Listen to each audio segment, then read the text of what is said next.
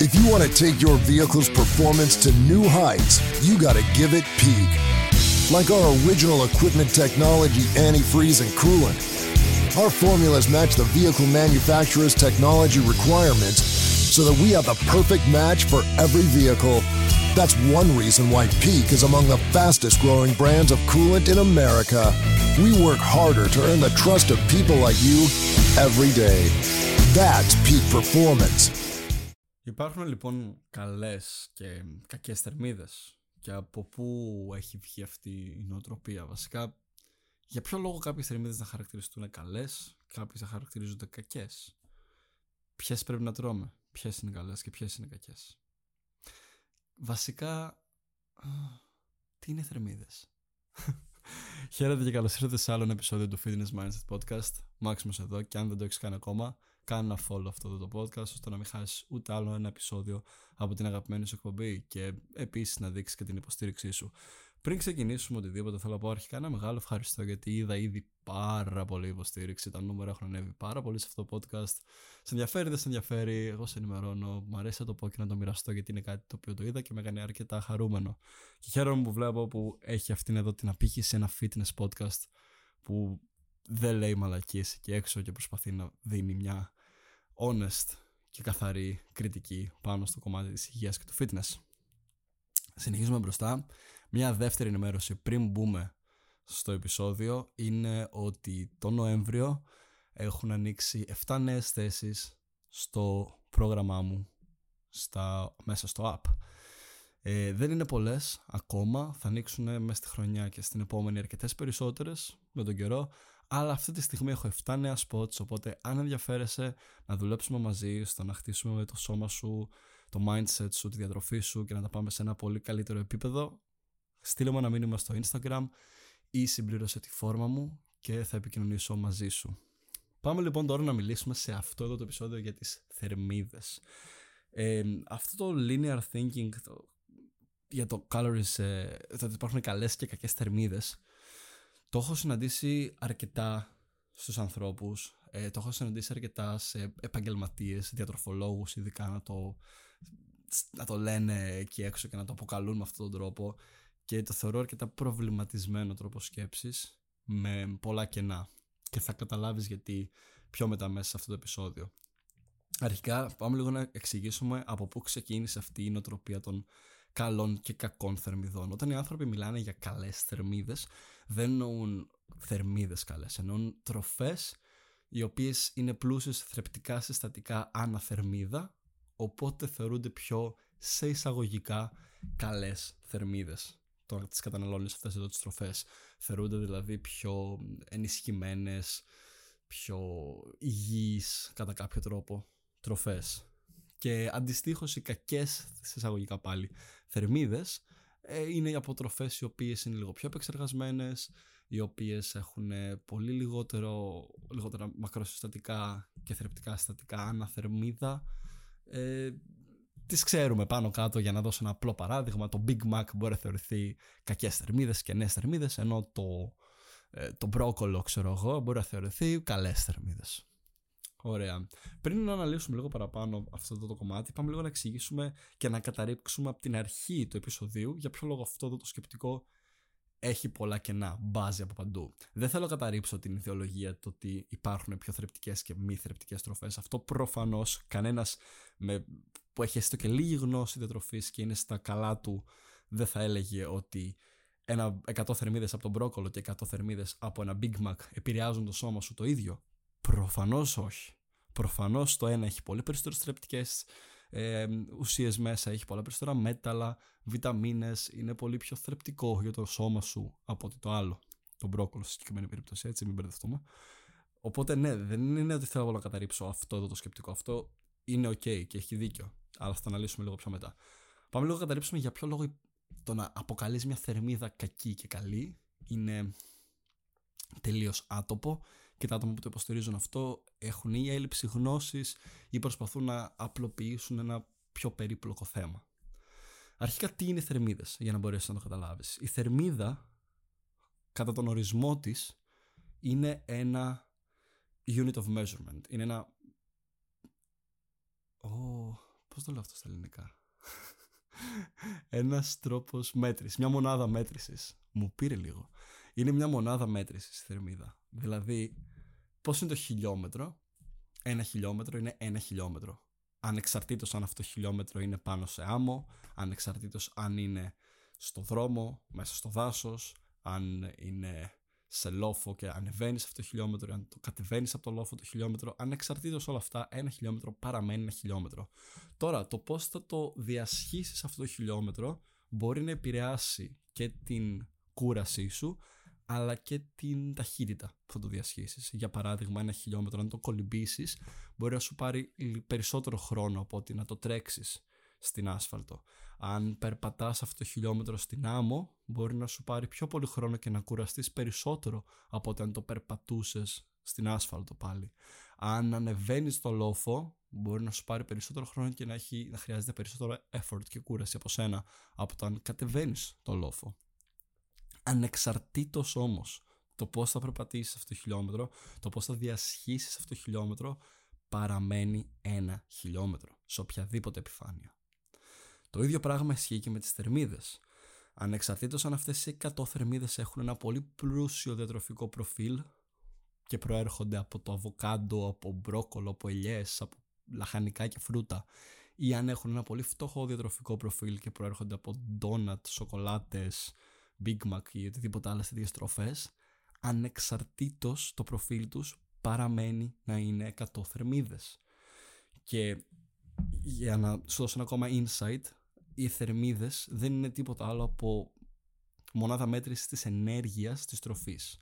Και γυρνώντας πίσω στην εξίσωση το πώς βάζουμε ή χάνουμε κιλά, στο τέλος της ημέρας έχει πάντα να κάνει με το να καταναλώνεις λιγότερες θερμίδες, ίσον λιγότερη ενέργεια από ό,τι χρειάζεσαι για να λειτουργήσεις.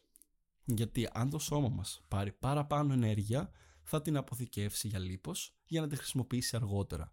Δεν είναι κάτι πάρα πολύ δύσκολο ή περίπλοκο. Είναι κατά κάποιο τρόπο τόσο απλό αυτό που ακούς. Σκέψου μια δεξαμενή που είναι το σώμα σου και τη γεμίζουμε αυτή τη δεξαμενή νερό. Κάτω από τη δεξαμενή έχει ένα τεράστιο πιάτο. Μια, άλλη, μια πιο μεγάλη δεξαμενή. Αν αυτή η δεξαμενή ξεχυλήσει, το νερό θα πέσει και θα πέσει κάτω στην άλλη. Το νερό που πέφτει στην κάτω δεξαμενή είναι το θερμιδικό πλεόνασμα. Αν εσύ δηλαδή ποτίζει παραπάνω το σώμα σου μέσα στη μέρα και την ξεχυλίσεις τη δεξαμενή σου, το σώμα σου αντί να πετάξει αυτό το νερό θα το κρατήσει το έξτρα για να το χρησιμοποιήσεις αργότερα που μπορεί να μην έχει στροφή. Είναι μια τεχνική επιβίωσης και πανέξυπνη από το σώμα μας.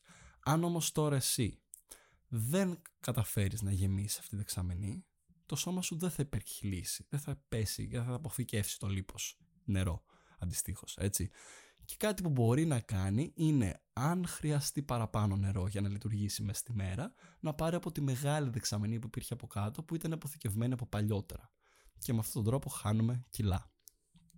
Οπότε οι θερμίδες είναι καθαρή η ενέργεια. Τώρα αν αυτή την ενέργεια την παίρνεις από ένα πλούσιο διατροφικό προφίλ τροφών ή την παίρνεις από ένα φτωχό διατροφικό προφίλ τροφών, τροφίμων, δεν έχει τόση σχέση στο τέλος της ημέρας για το να χάσει να βάλεις λίπος. Αν εσύ καταφέρεις να μείνεις σε έλλειμμα, θα χάσεις. Αν καταφέρεις να πας σε πλεόνασμα, ανεξαρτήτως αν έχεις φάει υγιεινά ή όχι, θα βάλεις κιλά.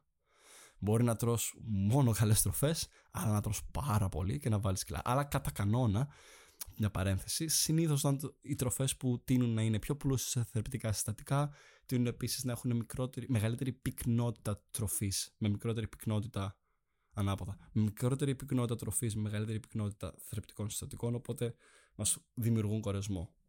Θα τα δούμε λίγο αυτά και στην πορεία το τι εννοώ για τον κορεσμό κτλ.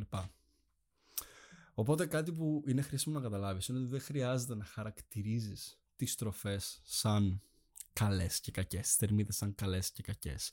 Γιατί αυτό προκαλεί αρκετέ, αρκετό άγχος καταρχάς σε σένα και είναι και ο κύριος λόγος και παράγοντας πολλών διατροφικών διαταραχών που έχουμε στις μέρες μας όταν έχουμε αυτό το άσπρο μαύρο τρόπο σκέψης ότι υπάρχουν μόνο οι καλές τροφές, υπάρχουν μόνο οι κακές τροφές.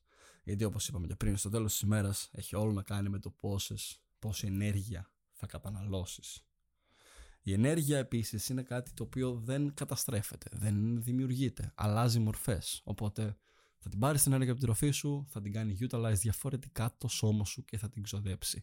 Τώρα, ναι, προφανώς, αυτό που ήθελα να πούμε και πριν είναι ότι υπάρχουν τροφές οι οποίες θα θρέψουν περισσότερο το σώμα σου. Θα σου δώσουν όχι περισσότερη ενέργεια, αλλά ο τρόπος που θα χρησιμοποιήσει το σώμα σου αυτή την ενέργεια από αυτές τις τροφές θα είναι διαφορετικός και γι' αυτό θα έχει και μεγαλύτερη και διαφορετική απόδοση στο, στην ημέρα σου, στην ενέργειά σου και σε αρκετά πράγματα.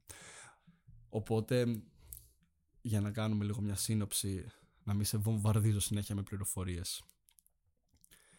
Οι θερμίδες είναι ίδιες ανεξαρτήτως της τροφής, αλλά το πώς αυτές οι θερμίδες θα επηρεάσουν την ενέργειά σου, το σώμα σου, εμ, τις ορμόνες σου, τη λειτουργικότητα του σώματός σου είναι διαφορετικό.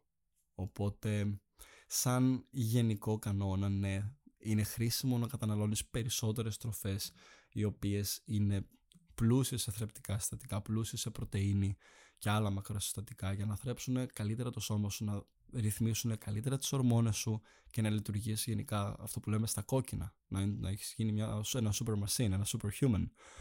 Αλλά δεν σημαίνει αυτό ότι πρέπει να γίνεις, να, να πάθεις αιμονή και να σκέφτεσαι ότι άμα φάω μια κακή θερμίδα τελείωσαν όλα. Έχω καταστρέψει την πρόοδό μου, έχω γίνει, δεν έχω γίνει υγιής.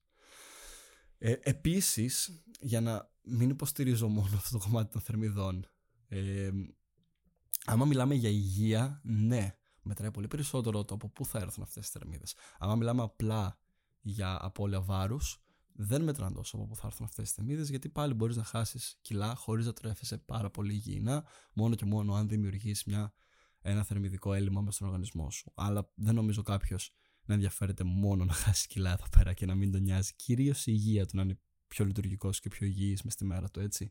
Οπότε προφανώς είναι καλό να βάλεις σε προτεραιότητα τις καλές τροφές. Τώρα, πώς αυτές οι τροφές και γιατί αυτές οι τροφές επηρεάζουν διαφορετικά το μέσο του προφίλ τους στο σώμα μας. Κάποιοι παράγοντες που μπορεί να επηρεάζουν και, στο, και στην εξίσωση στο ότι κάθε θερμίδα δεν είναι ίδια είναι τρεις βασικοί αρχικά. Το πρώτο είναι η θερμιδική επίδραση που έχουν τα μακροσυστατικά.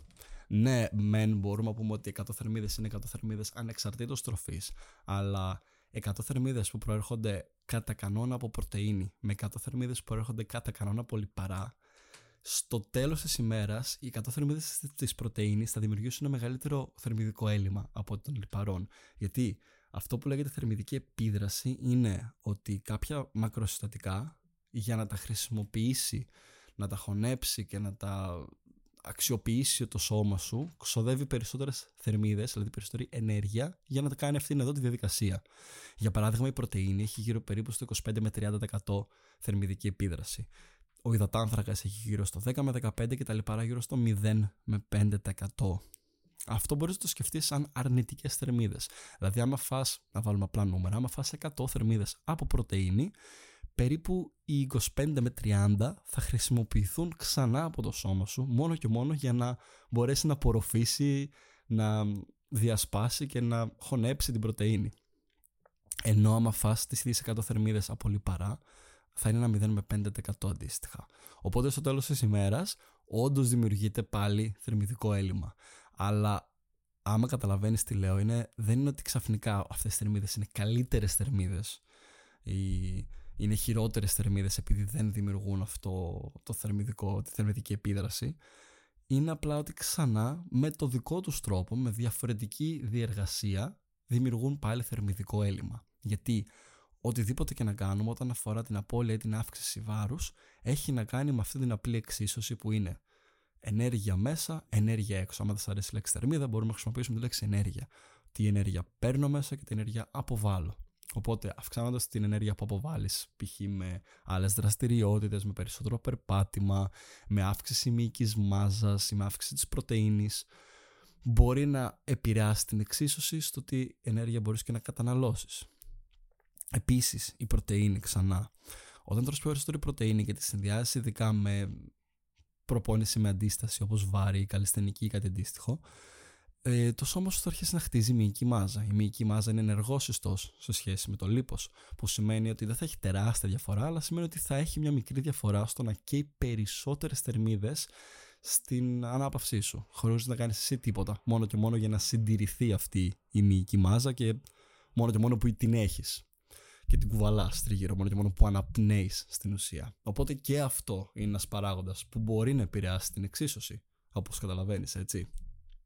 Τώρα, ένας άλλος παράγοντας επίσης είναι η αίσθηση κορεσμού των τροφίμων. Δεν έχουν όλες οι τροφές την ίδια αίσθηση κορεσμού.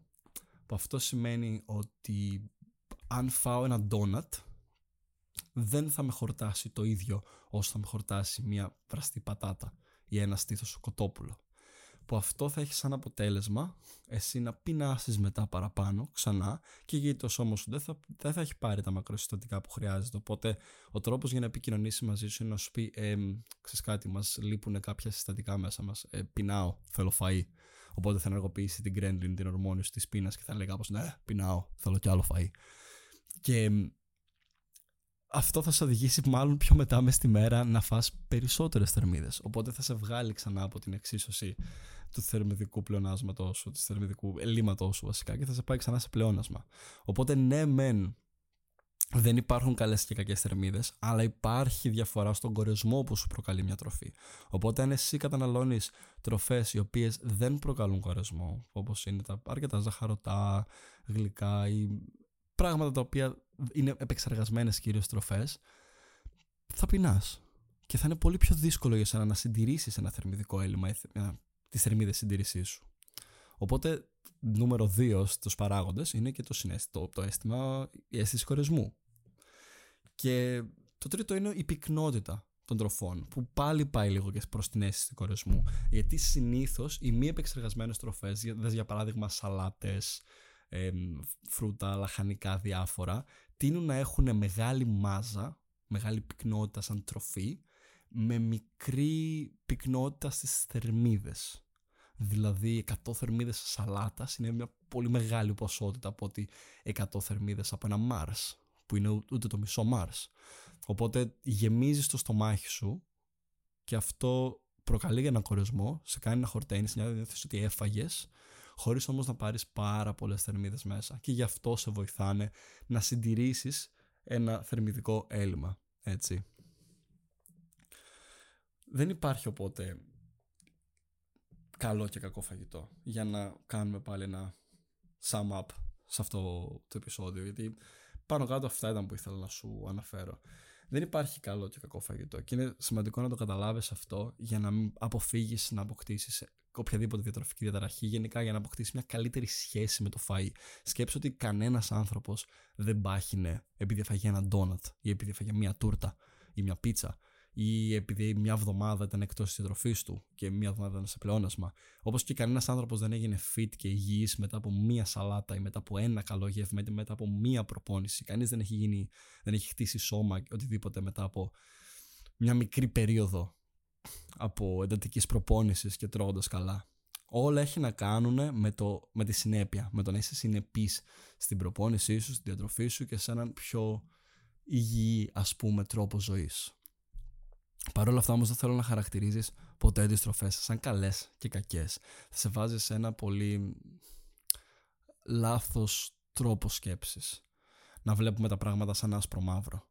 Ναι, δεν διαφωνώ. Συμφωνώ πάρα πολύ με τους ανθρώπους που υποστηρίζουν ότι καλό είναι να τρεφόμαστε πιο υγιεινά και να κάνουμε όσο δυνατόν να εξαλείφουμε τροφές από τη διατροφή μας που είναι κενές θερμίδες στην ουσία, που δεν μας προσφέρουν τα απαραίτητα θρεπτικά συστατικά που χρειάζεται το ανθρώπινο σώμα για να λειτουργεί καλά.